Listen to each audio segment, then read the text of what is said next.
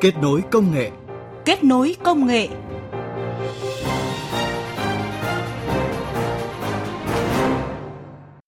Các biên tập viên Mai Hạnh và Huyền Trang kính chào quý vị và các bạn. Chương trình kết nối công nghệ hôm nay chuyển tới quý vị và các bạn một số nội dung sau.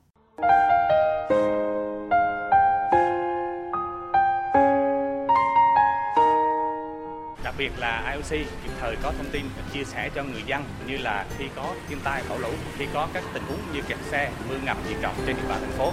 Đó là khẳng định của ông Nguyễn Văn Quốc, Giám đốc Trung tâm IOC, Trung tâm Thông tin và Giám sát Điều hành Thông minh thành phố Đà Nẵng khi giới thiệu về nỗ lực phát triển hạ tầng đáp ứng cho việc kết nối, chia sẻ dữ liệu, tạo nhiều thuận lợi cho người sử dụng. Phần tiếp theo trong mục bàn tròn công nghệ, mời quý vị và các bạn cùng tìm hiểu những kinh nghiệm xây dựng, kết nối và cung cấp dữ liệu đúng đủ sạch sống để có thể góp phần hiện thực hóa mục tiêu đưa Việt Nam trở thành trung tâm số của khu vực châu Á Thái Bình Dương vào năm 2030 thông tin thú vị về thử nghiệm cây ghép chip đem đến sự phát triển đầy hứa hẹn cho gai thần kinh trong não người sẽ kết thúc chương trình hôm nay. Bàn tròn công nghệ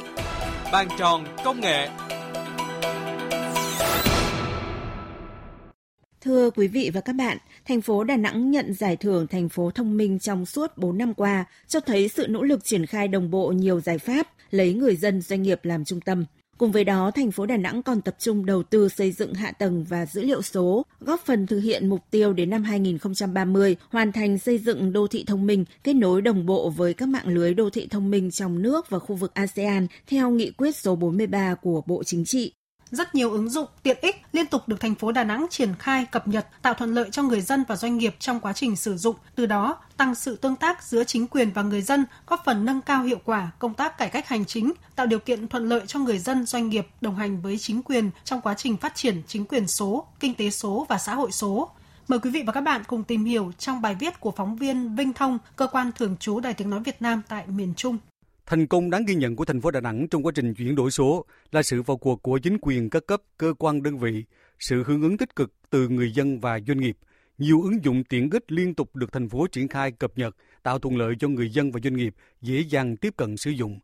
Một dấu ấn quan trọng của thành phố Đà Nẵng trong quá trình chuyển đổi số và xây dựng thành phố thông minh là việc đưa trung tâm giám sát điều hành thông minh vào vận hành. Trung tâm là đầu mối thu thập thông tin dữ liệu từ các OC quận huyện, OC chuyên ngành và các ứng dụng hệ thống của các cơ quan, đơn vị, cộng đồng, phân tích đưa ra số liệu tổng hợp để lãnh đạo có thông tin chỉ đạo điều hành, chia sẻ thông tin cho các cơ quan liên quan, phục vụ quản lý nhà nước, công khai minh bạch cho người dân doanh nghiệp, phục vụ chính quyền đô thị. Ông Nguyễn Văn Quốc, Giám đốc Trung tâm Thông tin và Giám sát điều hành thông minh thành phố Đà Nẵng cho biết, trung tâm đồng thời phát hiện, cảnh báo sớm các vấn đề, sự kiện bất thường liên quan đến hoạt động của đô thị, hỗ trợ làm trung tâm chỉ huy tập trung của thành phố trong xử lý các tình huống khẩn cấp, thiên tai, dịch bệnh, vân vân. Đặc biệt là IOC kịp thời có thông tin chia sẻ cho người dân, du khách để có những thông tin kịp thời như là khi có thiên tai bão lũ, khi có các tình huống như kẹt xe, mưa ngập nghiêm trọng trên địa bàn thành phố thì qua đó người dân du khách có thể chủ động ứng phó.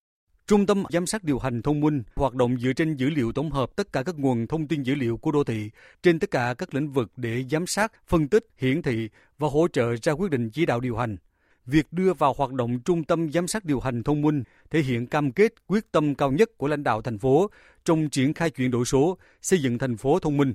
Ông Nguyễn Quang Thanh, Giám đốc Sở Thông tin và Truyền thông thành phố Đà Nẵng cho biết. Chuyển đổi số thì cái vai trò thiết bị đầu cuối trong đó cái thiết bị smartphone hết sức là quan trọng. Sở Thông tin Truyền thông cũng đã nhiều lần thông qua các cái doanh nghiệp hỗ trợ máy smartphone cho đồng bào dân tộc. Sở cũng đã làm việc với là Cục Viễn thông có văn bản chỉ đạo các doanh nghiệp hỗ trợ cho người dân trong cái thời gian tới. Thành phố Đà Nẵng sớm hình thành hạ tầng, nền tảng và cơ sở dữ liệu dùng chung cho các ứng dụng thành phố thông minh. Năm 2023, thành phố Đà Nẵng tiếp tục triển khai cập nhật thêm nhiều tính năng nền tảng dùng chung như quan trắc, giám sát độ xe, giám sát tàu thuyền, vân vân trên nền tảng cổng dữ liệu mở, ứng dụng di động đa dịch vụ Đà Nẵng Smart City, Đà Nẵng Gen. Chị Lý Hoàng Trâm ở phường Hòa Khê, quận Thanh Khê cho hay. Tôi thấy ứng dụng Đà Nẵng Smart City rất là tiện dụng. Nó có thể dự báo thời tiết, báo cho chúng tôi biết trước về những địa điểm mà có thể ngập lụt trong mùa mưa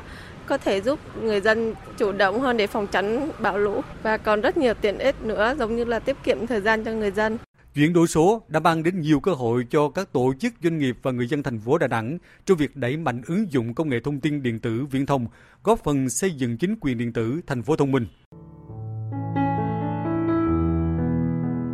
Quý vị và các bạn thân mến, trong báo cáo xây dựng chiến lược hạ tầng số quốc gia đặt mục tiêu đến năm 2025, cả nước sẽ có 100% cơ quan chính phủ, 70% doanh nghiệp sử dụng điện toán đám mây của các trung tâm dữ liệu được các đơn vị trong nước cung cấp. Trong thời gian qua, cùng với xu hướng phát triển trung tâm dữ liệu của các doanh nghiệp viễn thông công nghệ thông tin thì việc cung cấp kết nối chia sẻ dữ liệu cũng đang là vấn đề được nhiều tổ chức doanh nghiệp quan tâm. Trong phần tiếp theo của mục bàn tròn công nghệ, mời quý vị và các bạn cùng tìm hiểu một số kinh nghiệm xây dựng phát triển trung tâm dữ liệu cũng như kinh nghiệm chia sẻ dữ liệu hiệu quả có thể góp phần hoàn thành mục tiêu đưa Việt Nam trở thành trung tâm số Digital Hub của khu vực châu Á, Thái Bình Dương vào năm 2030.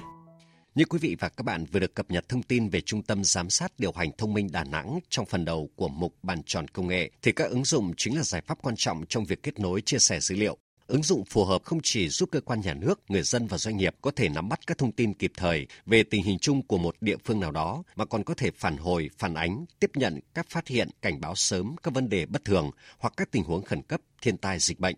sau hơn một năm thực hiện đề án phát triển ứng dụng dữ liệu về dân cư, định danh và xác thực điện tử phục vụ chuyển đổi số quốc gia giai đoạn 2022-2025, tầm nhìn đến năm 2030, gọi tắt là đề án 06, thì đến nay toàn bộ công dân cả nước đều có thể sử dụng ứng dụng VNEID để thay thế những giấy tờ truyền thống. Thượng tá Nguyễn Thành Vĩnh, Giám đốc Trung tâm Dữ liệu Quốc gia về Dân cư Bộ Công an cho biết, rất nhiều dữ liệu quan trọng được cung cấp, kết nối và chia sẻ theo tiêu chuẩn đúng, đủ, sạch, sống trên hệ thống này. Chúng tôi thu thập dữ liệu dân cư thông qua công tác đăng ký quản lý cư trú, những cái biến động của người dân sẽ được cập nhật sống thường xuyên. Thứ hai nữa là thông qua việc sử dụng thẻ căn cước công dân là cái sản phẩm đầu ra của cái cơ sở dữ liệu quốc gia về dân cư. Người dân sẽ thực hiện giao dịch hàng ngày thì đều có tác động đến cái dữ liệu thông qua đó thì nó sẽ phản ánh và nó sẽ được cập nhật trong cơ sở liệu quốc gia về dân cư và đặc biệt là khi chúng ta sử dụng cái định danh điện tử qua ứng dụng VNeID thì nó sẽ giúp cho cái vấn đề là dữ liệu của chúng ta luôn luôn đảm bảo đúng đủ sạch sống khi dữ liệu được cập nhật liên tục, được chia sẻ và kết nối, liên thông thì sẽ tạo thuận lợi cho người sử dụng. Tuy nhiên, trên môi trường số sẽ có nhiều nguy cơ mất an toàn đối với dữ liệu, nhất là những dữ liệu thiết yếu và quan trọng. Do đó, việc sử dụng và bảo vệ dữ liệu luôn phải được quan tâm bởi người sử dụng cá nhân cũng như chính các cơ quan tổ chức nắm giữ dữ liệu. Ông Đinh Văn Kiệt, Giám đốc Trung tâm Sản phẩm Thế hệ mới Công ty An ninh mạng Viettel, Tập đoàn Viettel nhấn mạnh. Mối nguy hại thì đầu tiên là từ hacker bên ngoài, trực diện mà đã xuất hiện rất nhiều trong năm vừa qua. Nhưng mà trong các cái năm gần đây, bắt đầu có xuất hiện một mối nguy hại khác là một cái hại từ chính bên trong tổ chức ba là các cái thông tin tài khoản trôi nổi trên không gian mạng đã bị các hacker cầm và lợi dụng. Nguy cơ về tấn công từ bên ngoài là các hacker mà lợi dụng các cái lỗ hổng của cái việc chuyển đổi số trên cloud, các cái ngân hàng kết nối với nhau, các cái dịch vụ công được public cho người dân để mà từ các lỗ hổng, các dịch vụ như internet như vậy thì các hacker đi vào và từ đó là lấy được các dữ liệu ra, tạo thành một cái nguy cơ vừa là cũ và vừa là mới đối với các cái hệ thống trung tâm dữ liệu trong thời gian gần đây.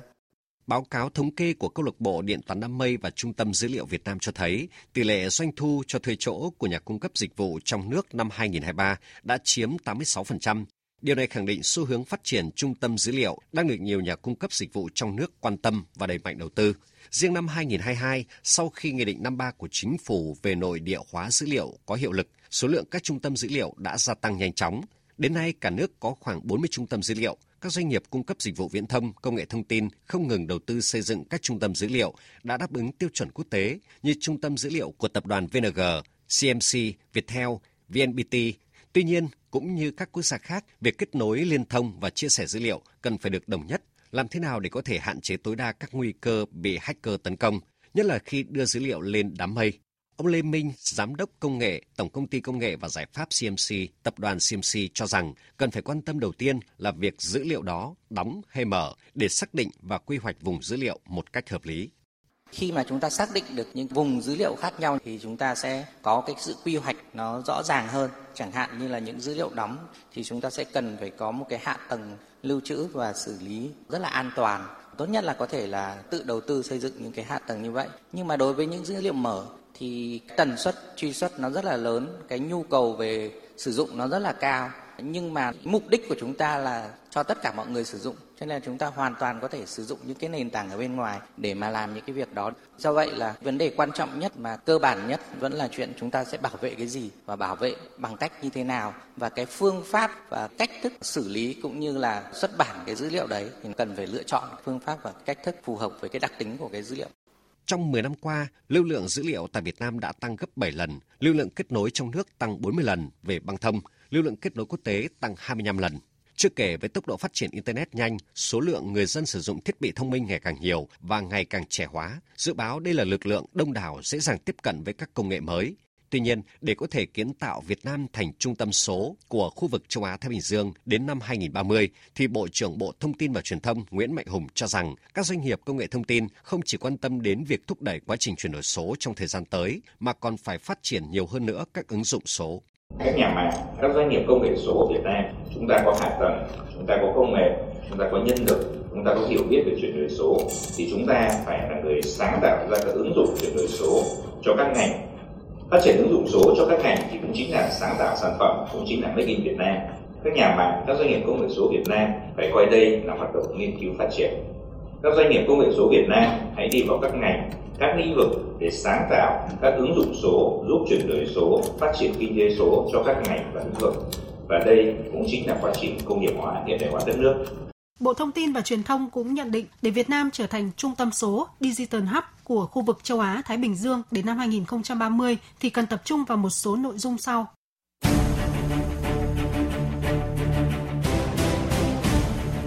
Thứ nhất là hạ tầng số. Việt Nam cần đầu tư mạnh vào hạ tầng số, bao gồm mạng di động 5G, mạng băng rộng cố định, các tuyến cáp quang biển, trung tâm dữ liệu quy mô lớn trung lập, nền tảng hạ tầng với hàng triệu máy chủ ảo, tạo ra con đường kết nối nhanh chóng và hiệu quả để đáp ứng nhu cầu cho các doanh nghiệp và người dùng.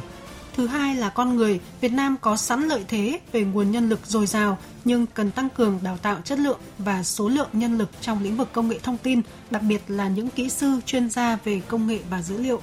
Thứ ba là khuyến khích đổi mới sáng tạo. Với tiềm năng về công nghệ và nhân lực như hiện nay, cần thành lập và phát triển các trung tâm đổi mới sáng tạo, khuyến khích khởi nghiệp và các dự án công nghệ tiềm năng.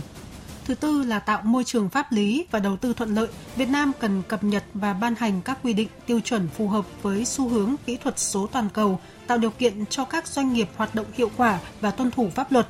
Cuối cùng là bảo mật và an ninh an toàn thông tin. Việc xây dựng một hệ thống an ninh mạng vững chắc là điều kiện cần và đủ để bảo vệ dữ liệu của người dân và doanh nghiệp cũng như tăng cường niềm tin số.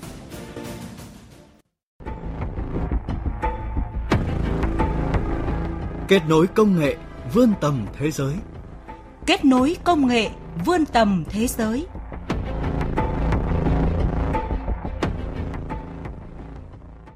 Thưa quý vị và các bạn, tỷ phú công nghệ Elon Musk vừa thông báo công ty khởi nghiệp Neuralink lần đầu tiên tiến hành thử nghiệm cấy chip vào não người với kết quả ban đầu được cho là đầy hứa hẹn. Tổng hợp của biên tập viên Thu Hoài. Trong một bài đăng trên mạng xã hội X, ông Elon Musk cho biết thử nghiệm được tiến hành hôm 29 tháng 1 vừa qua và người được cấy chip đang hồi phục tốt. Kết quả ban đầu cũng đã ghi nhận sự phát triển đầy hứa hẹn của một số gai thần kinh.